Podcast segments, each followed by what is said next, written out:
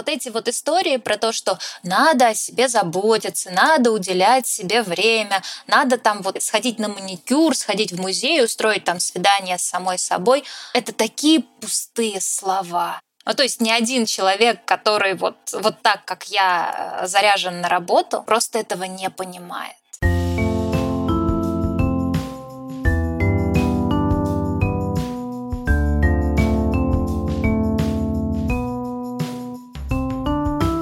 Всем привет! Это подкаст «Со дна постучали». С вами Лола Сайтметова и Наташа Ямницкая. Мы продолжаем говорить о профессиональном выгорании, и это уже третий выпуск. Наша новая героиня Катя работала в крупных компаниях, занималась маркетинговыми исследованиями и практически жила в офисе. Катя вспоминает, что однажды ее хотели оштрафовать за то, что она пришла на работу после полудня. Никто не заметил, что речь шла о субботе. Отпрашиваться пришлось даже на собственную свадьбу. Катя не мыслила себя без работы, пока у нее не случился выкидыш. Как справиться с потерей, научиться обращаться за помощью и придумать себя заново, Катя рассказала в нашем выпуске.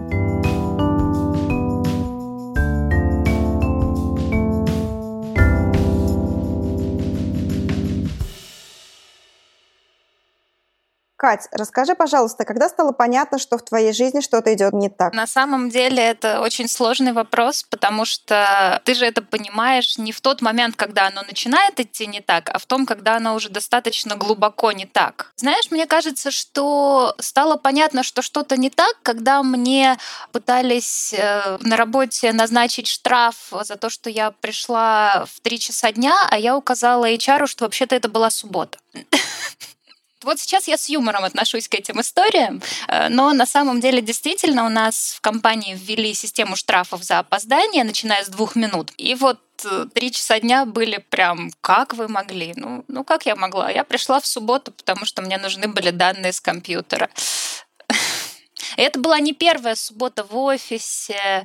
И как раз тогда я ходила по абсолютно пустому офису, сделала селфи еще на старую камеру и поняла, что у меня цвет лица почти не отличается от бледно-зеленого цвета стены.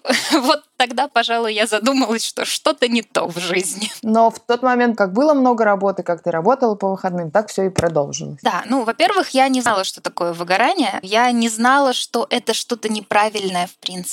Я тогда хотела сменить работу. Я подумала, что все дело в окружении, вот в этой давящей атмосфере. Я попробовала сменить работу. И когда я пришла на собеседование, девушки, которые меня собеседовали, сказали, что мне нужно не работу искать, а в отпуск на море на месяц. Они, видимо, знали, в чем дело. Так что да, ну я просто сменила работу, но это не помогло. А что происходило, когда ты сменила работу? Ну, был какой-нибудь просвет? Ты почувствовала себя лучше на какое-то время? Да, безусловно. Ну, потому что это же все таки это адреналин, это кураж, это новые задачи, которые хочется решать. Ну, мне кажется, что как раз вот в принципе вся эта история с выгоранием, она про людей, которые любят нырять в работу прям с головой. Прям много и классно. И если это что-то новое, необычное, то, э, конечно, на этом адреналине можно тянуть несколько месяцев. И даже несколько лет. Ну, у меня не получилось несколько лет. У меня, собственно, вот на таких штуках где-то, ну да, до года, наверное. Но все-таки, оглядываясь вот туда, как тебе кажется, это такое время было, что все на работе жили? Или это что-то твое, там, я своим упорством добьюсь карьерного роста, не знаю, добьюсь каких-то бонусов? Это э, два в одном. А, потому что, с одной стороны, это была сфера маркетинговых исследований, а там реально там выживают энтузиасты. То есть либо ты это любишь и ты шарашишь в этом вот э, без просветов, ну потому что в принципе такая такая специфика у сферы когда много этапов, на каждом этапе много людей, а, и всегда человеческий фактор, и всегда ошибки, а менеджер, который общается с клиентом, на передовой. Поэтому, ну вот я знаю из своих коллег, тех, кто остался, кто остался до сих пор в ресерче, они действительно монстры, и вот они не умеют по-другому. А, но я знаю очень многих своих коллег, которые ушли, причем, да, там с руководящих позиций они уходили. И они ушли все в творчество. То есть э, одна девушка делает украшения, одна руководит сетью ресторанов. То есть они все это делают максимально круто, на очень высоком уровне. То есть это не просто какие-то поделочки из бисера, вот. Но действительно очень многие не выживают и уходят в какие-то э, во-первых, индивидуальные вещи, не командные, и, во-вторых, именно вот в творческие. Я не знаю, почему так получилось. Кать, а для тебя эта работа была чем-то большим, чем работа? Я не умею не работать. И мне кажется, что это проблема, вот, может быть, поколения нашего, потому что нас учили работать. Кто ты, если ты ничего не делаешь? И поэтому самоидентификация всегда происходит через работу. Кто я? Я специалист я до сих пор не понимаю, вот что я буду делать, если я не буду работать. Я вчера это с психотерапевтом обсуждала. Причем работа с 9 до 6 это как бы не очень было, вот нам так говорили. Нет, То есть если нет, ты работаешь ну как-то в графике, это странно. А вот если ты там в выходные и после работы, это ты, да. Слушайте, я пришла в четверг в офис и спросила, можно ли я отпрошусь на пятницу, потому что я в пятницу выхожу замуж. Ничего страшного, я в понедельник приду. А, так, погоди, а медовый месяц? Ой, он был через пару месяцев после этого я как раз уволилась.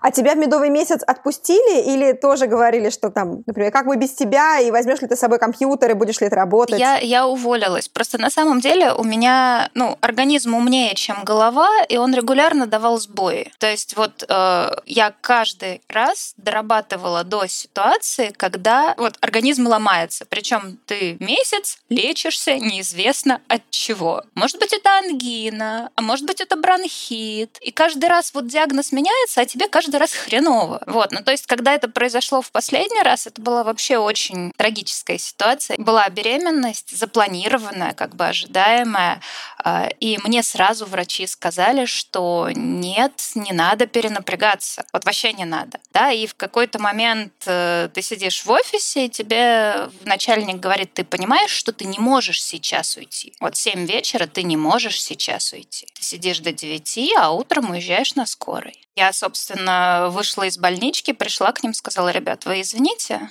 но я к вам больше не приду. Ну, как-то совсем. Но для тебя эта ситуация стала громом среди ясного неба, и ты разделила для себя или как? Это была слишком большая жертва. То есть одно дело, когда... Ну, я, в принципе, видите, я с юмором отношусь к ситуации, рассказываю об этом периоде жизни как о забавном каком-то анекдоте.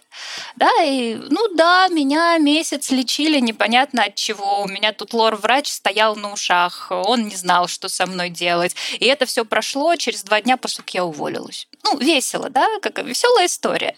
Вот. А тут как-то, ну, ну, не весело, ну, совсем. Ну, я просто, я ушла в никуда, и я реально полгода просто лежала. То есть я лежала, ходила гулять вокруг пруда у нас рядом с домом и снова лежала. Катя, ты в тот момент обратилась за профессиональной помощью, психолог, психиатр? Нет. Ну, это же тоже где-то прошито, да, что, ну, ты же сильная, надо, во-первых, надо самой справиться, а во-вторых, ну, господи, у народа вокруг такие проблемы, а ты тут, значит, ты же не понимаешь, что с тобой что-то не так на самом-то деле. Ну, я устала. Потом, мне кажется, что в этой ситуации нет сил на анализ. Сначала нужно выйти, а потом уже понимать. Были те, кто тебя там поддерживал в этот период, кто помог справиться? Да, ну то есть э, я очень благодарна своему мужу, потому что, ну, если бы не он, у меня не было такой возможности. Ну, при том, что он тоже умеет только работать. Но он вот как раз из тех э, энтузиастов, которые не падают в ноль. Я не знаю, сколько у них энергии, откуда она. Ну вот есть там, скажем, шкала от нуля до 10, да, вот где 10 у тебя полно энергии, а 0 у тебя нет энергии.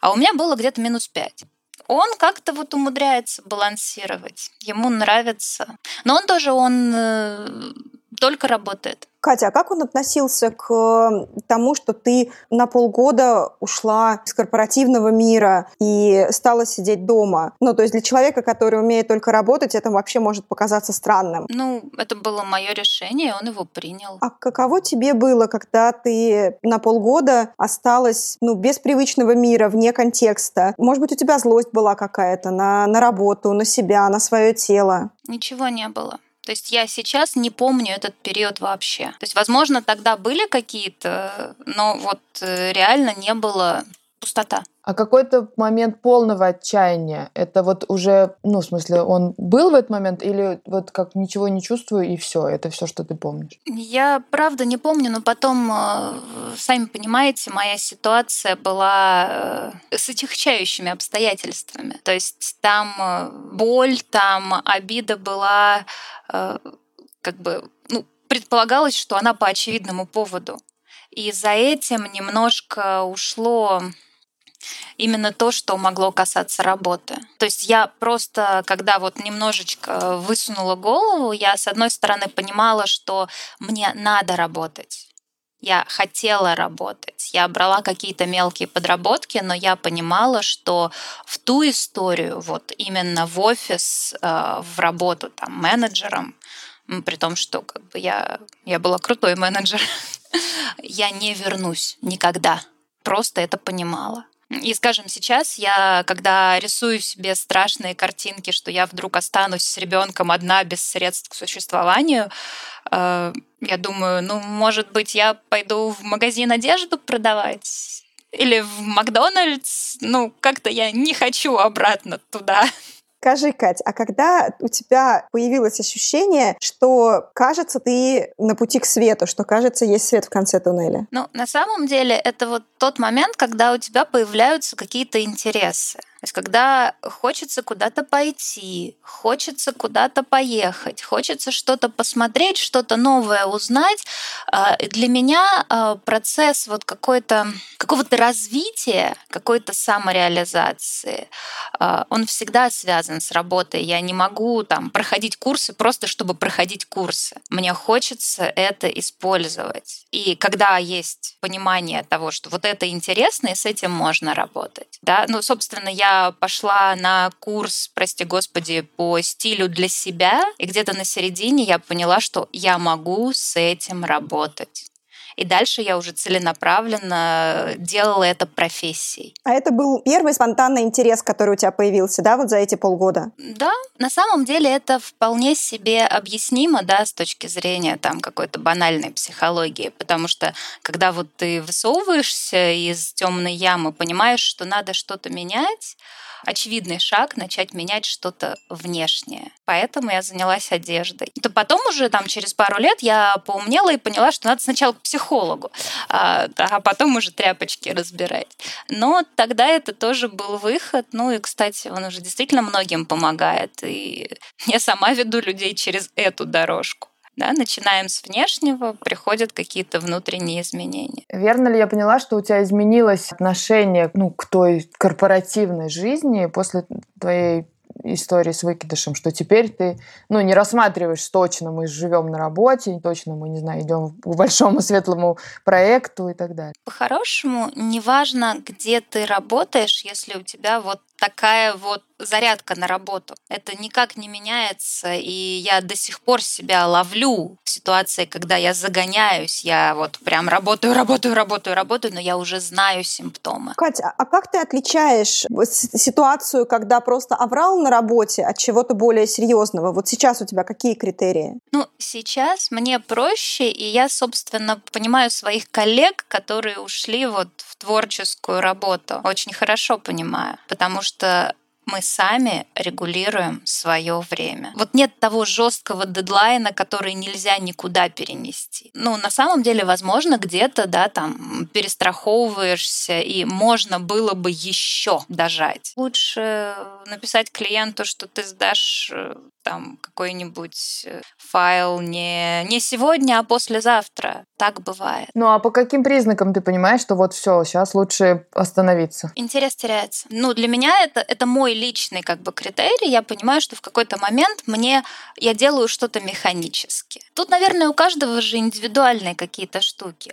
Э, я, например, себя отлавливаю в тот момент, когда мне нужен в ушах фоновый шум я начинаю включать как, какую-то музыку постоянно, да, там какие-то, ну, подкасты слушаю э, в процессе работы. То есть меня работа не увлекает полностью, интерес к ней теряется, при том, что то, что я слушаю, меня тоже не интересует. Ну, у всех, наверное, по-разному, да. Вот э, я просто, я очень слежу за графиком сна, за графиком питания. Я понимаю, что если у меня в какой-то момент э, сбивается график питания, у меня он достаточно четкий по часам, это значит, что у меня не хватает внимания на то, чтобы контролировать эту сферу. Значит, внимание уходит куда-то еще, значит, его не хватает.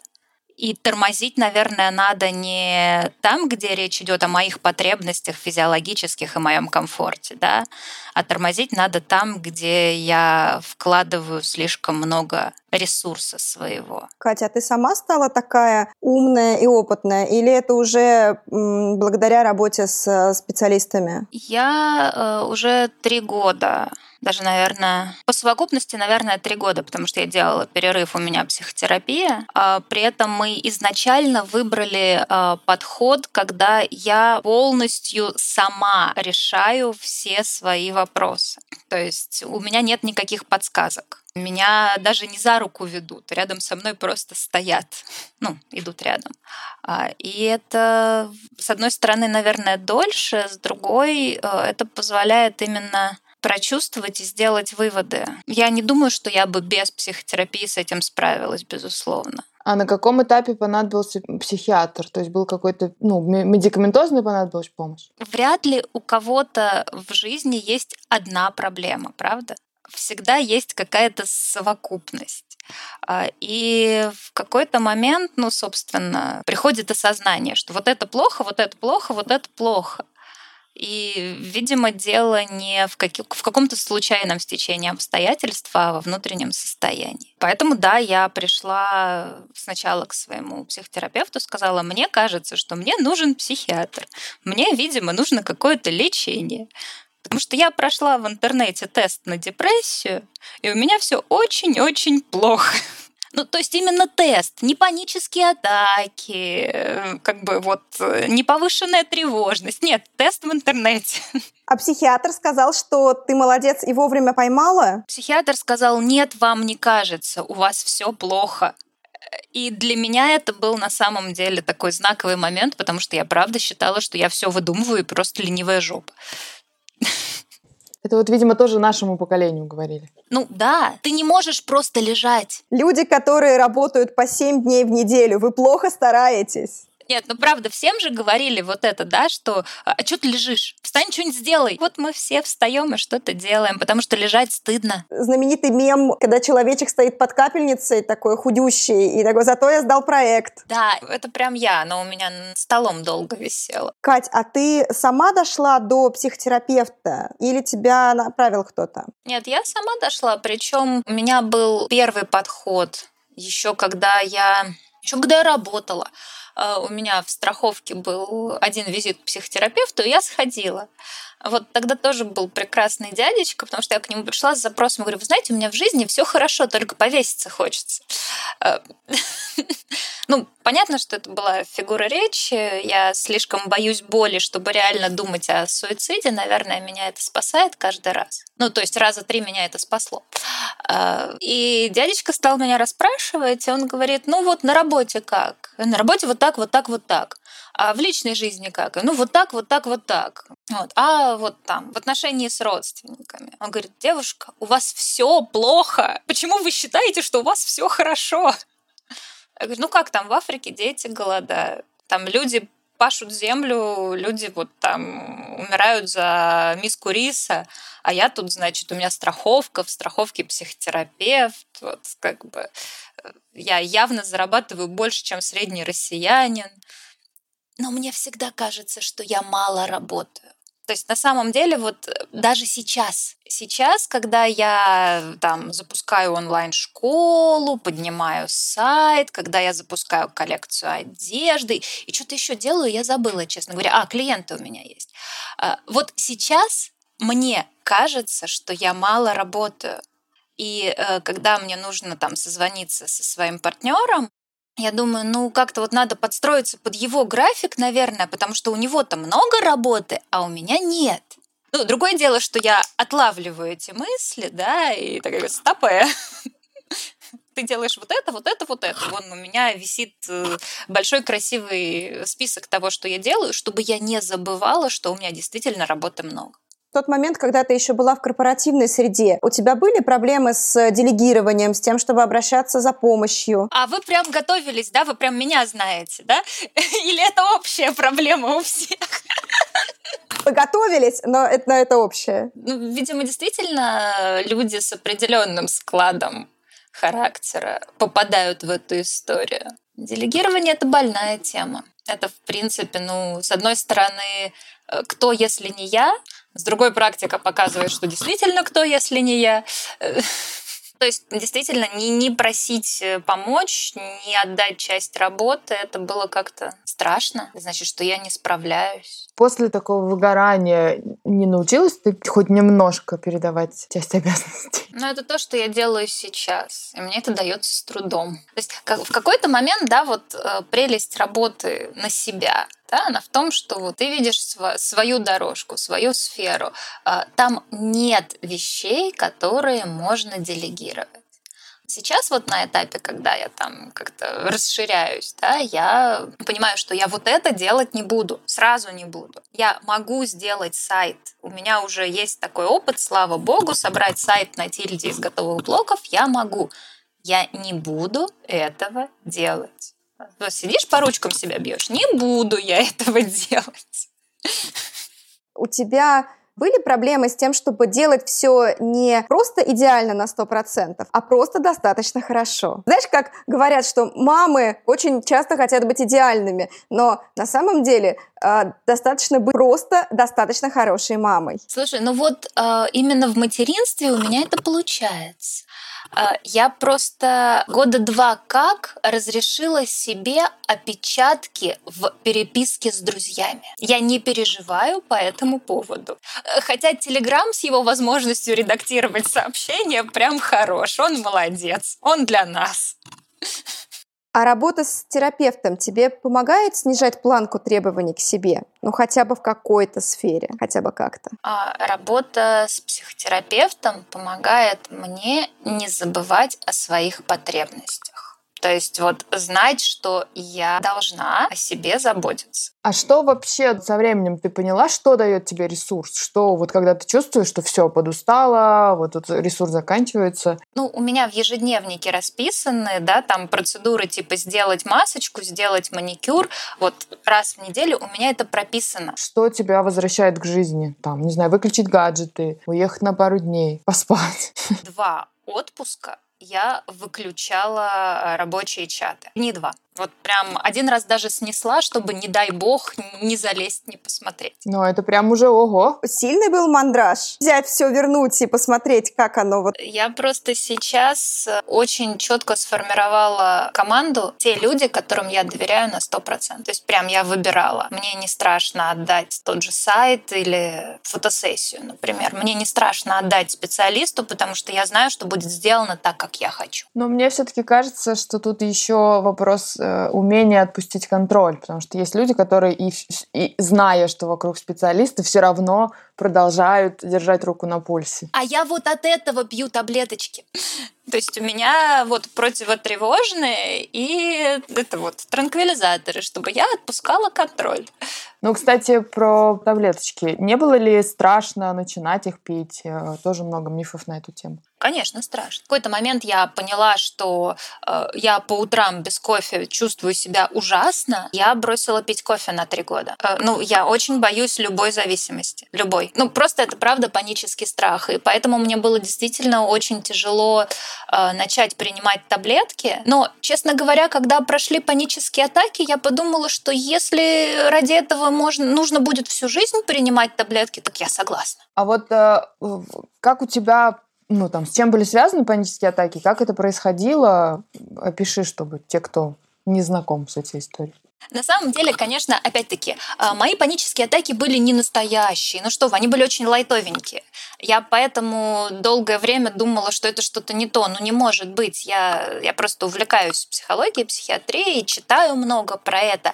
Я знаю теоретически, знаю симптоматику панических атак. И то, что у меня это очень такая лайтовая версия. Вот. Ну, то есть вдруг в какой-то момент, э, обычно при там, достаточном скоплении народа, это метро, это магазин, когда резко учащается дыхание, это пульс, который видно. То есть прям вот его видно. Э, тяжело дышать, как, в какой-то момент я не понимаю, где я, куда я иду, что происходит, что я здесь делаю, и это очень страшно, и хочется плакать, и очень стыдно, потому что вокруг люди, и надо двигаться, надо что-то сделать, надо держаться за реальность, потому что реально вот ощущение, что э, все вокруг не настоящее, и нужна какая-то вот вещественное подтверждение того, что реальность существует. Я, кстати, только сейчас подумала, что это очень забавно, потому что каждый раз, когда это происходило, я за что хваталась? я начинала вспоминать, какие дела записаны в моем ежедневнике. Моя реальность — это моя рабочая реальность. Я, правда, только сейчас об этом подумала. И как раз э, в ситуациях вот такой вот паники я я не помнила. И меня это пугало еще больше. То есть я не помню, что мне нужно делать завтра. У меня перед глазами чистый лист. Все, у меня нет работы, у меня нет реальности. Но началось это в какой период? Я очень хорошо помню первый раз. Это мой первый большой офис. И как раз тогда у нас были какие-то... У меня был э, длительный многолетний проект в котором каждый месяц был большой массив данных, э, нужно было писать отчеты, э, плюс были мелкие проекты, плюс тогда меня перевели в другой отдел, э, в котором, по моему мнению, сидели полные идиоты. Ну, реально, прям вот мне было очень тяжело и некомфортно. Вполне возможно, они были милыми людьми, просто мне было на тот момент очень плохо. И вот я как-то в районе там 9 вечера ехала в метро, это был мой день рождения, и мне подарили букет белых лилий. А, и я ехала в метро, и мне стало так плохо и так страшно, что я вышла. Я просто не могла больше. Я вышла, села на лавочку и сидела минут сорок. Потом я позвонила своему другу, который недалеко работал, сказала, забери меня, пожалуйста, потому что я не могу встать. А ты что-то сделала после того, как это состояние прошло? Например, там пошла к врачам посмотреть, что это такое, все ли у тебя в порядке? Может быть, сердцем или еще с чем-то? Я подумала, что это аллергия на лилии. Некогда было думать. А когда ты осталась без работы на полгода, вот в такой добровольной изоляции, у тебя тоже были панические атаки или они отступили? Бывали, бывали. Но опять-таки это вот э, как, когда в магазинах в основном, но я больше никуда не ходила. Когда много народу, э, Понимаете, что мы сейчас говорим, да, там условно про 2009 год. Да, прошли они два года назад. Я не знала, что так можно. То есть я правда не понимала, что это проблемы вот с головой. Ну, а, не знаю, окружающие что говорили? Это бывает? Тут достаточно сложная ситуация, потому что муж мой далек от этого. Он до сих пор с недоверием относится к психотерапии, э, даже несмотря на то, что видит реальные результаты в моем лице. Вот. А родители до сих пор считают, что это блажь какая-то потому что вот жили мы, много работали, и ни у кого никаких панических атак не было. А я подозреваю, что просто многие не понимают, как я не понимала, что это такое. А еще, знаешь, э, есть статистика, что очень часто люди, которые очень много пьют, например, ну то есть люди с зависимостями, это очень часто люди с депрессией. Кстати, да. Могу сказать, что я знаю случаи, которые это подтверждают. Но, опять-таки, э, я никогда не употребляю алкоголь. Вообще никогда. Потому что я понимаю, что у меня есть предрасположенность. То есть, ну, как бы я, я не пробовала, да. Обычно я говорю людям, что у меня аллергия на алкоголь, чтобы ко мне не приставали. Ну да, твоей зависимостью стала работа. Да, э, у меня есть прекрасный друг, который мне регулярно присылал открытки с подписью «Женский трудоголизм неизлечим». Но просто эта зависимость, она такая социально одобряемая. Когда ты трудоголик, тебя любят и уважают. Ну, скорее, ты очень удобен. В обществе ты удобен, твоей семье не факт, что с тобой классно, а вот обществу, да. Слушайте, ну я нашла себе мужа, который точно такой же, поэтому никого из нас не парило, что в 12 ночи мы оба приходим с работы. И ни у кого никаких вопросов, что кто-то, может быть, там на свидание ходил вместо этого. Нет, всем все понятно. Мы когда с ним начинали встречаться, он работал в Яндексе. Я как раз заканчивала часов в 8, к 9 приезжала, значит, в Яндекс. И мы там до 11 сидели на крыше, качались на качельках. Там иногда успевали поужинать в местной столовой. У нас были вот такие вот свидания. Все так. Ну, причем вот э, период, когда я работала, еще жила одна, э, это ну я да, я тогда уже понимала, что что-то глобально не так, потому что я сидела на работе типа до часа ночи, вызывала такси, потому что, ну, а как еще? Ехала домой. Я узнала, что ночью бывают пробки на МКАДе. Я приезжала домой, открывала холодильник. Там стояла пол пачки вишневого сока. Я закрывала холодильник, ложилась спать. Утром ехала на работу.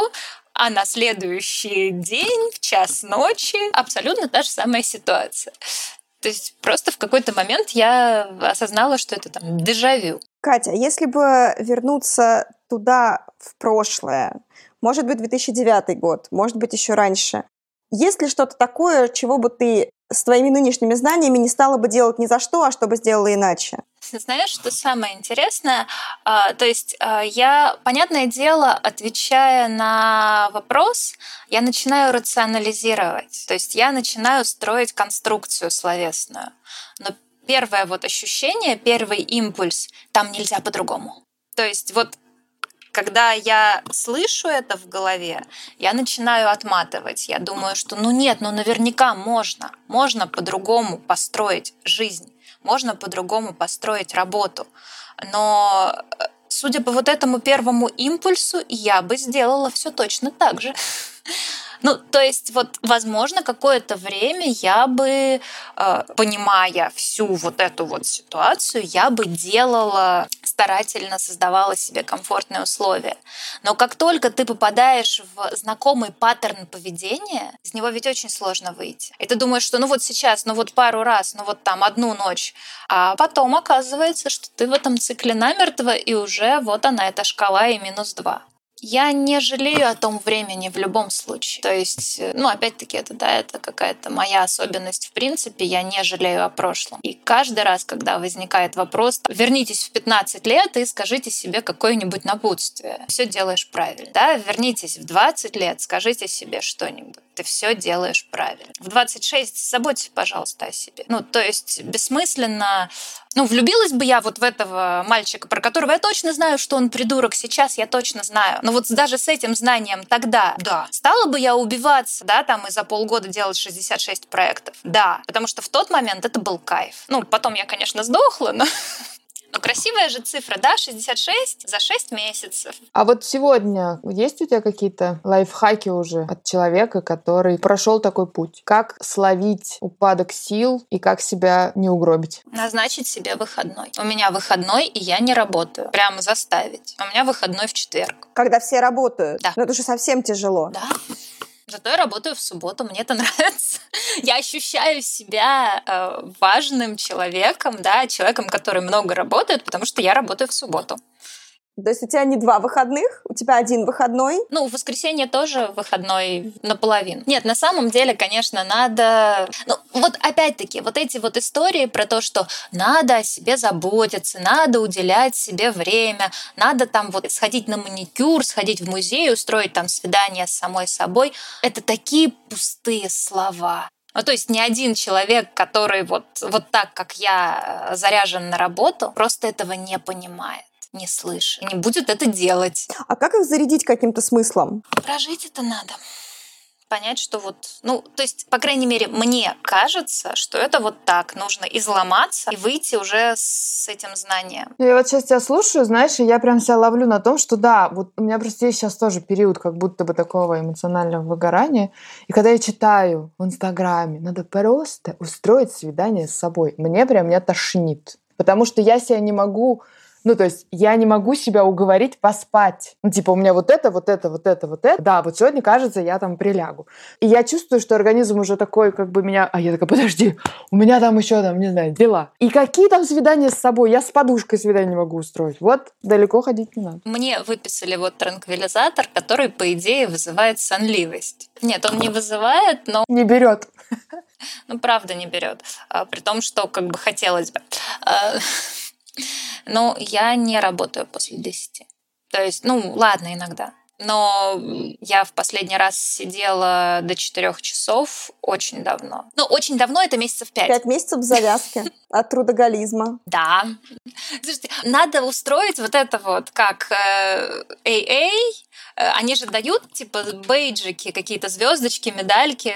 Анонимные алкоголики, да. Мы были бы анонимные трудоголики. Ну да, и, соответственно, нужно просто вот не работал после 10 вечера в течение месяца, ачивка. У меня, к счастью или к сожалению, есть э, печальный опыт, который позволяет мне вспомнить, что это такое, и просто остановиться. Но я заплатила за это. Оно наполнено моим сколько? Десятилетним, как минимум, опытом. Оно уже больше, конечно. Потому что я с 2003 года работаю мой третий курс я пошла работать. Роберт Сапольский, знаете такого же? Вот, э, у него очень классная вот эта вот глобальная серия лекций, и одна из лекций посвящена депрессии. Его там спрашивают, а что такое депрессия, вот как можно определить? А он говорит, что это сочетание психологических и физических, да, вот э, там процессов в мозге, процессов в психике, когда человек не может наслаждаться закатом. Говорит, вы можете подумать, что это смешно, что это какая-то вот фигня, но на самом деле вот это вот не может наслаждаться закатом, это самое главное. Выгорание — это когда мы не можем наслаждаться закатом, потому что у нас работа. Потом мы не можем наслаждаться закатом в принципе. И ничем не можем. Пустота. Я боюсь этого. Поэтому я работаю над тем, чтобы меньше работать.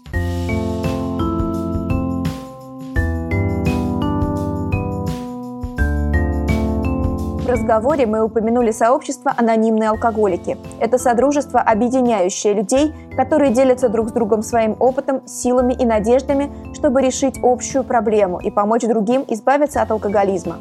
Общество было придумано в США, но сегодня группы анонимных алкоголиков есть и в крупных городах России. Актуальная информация о группах всегда есть на сайте Фонда обслуживания анонимных алкоголиков – ФОА России. Ссылку на фонд мы оставим в описании выпуска. Это был подкаст «Со дна постучали». С вами были Лола Сайтметова и Наташа Ямницкая. И мы благодарим за помощь студию подкастерская и Льва Пикалева.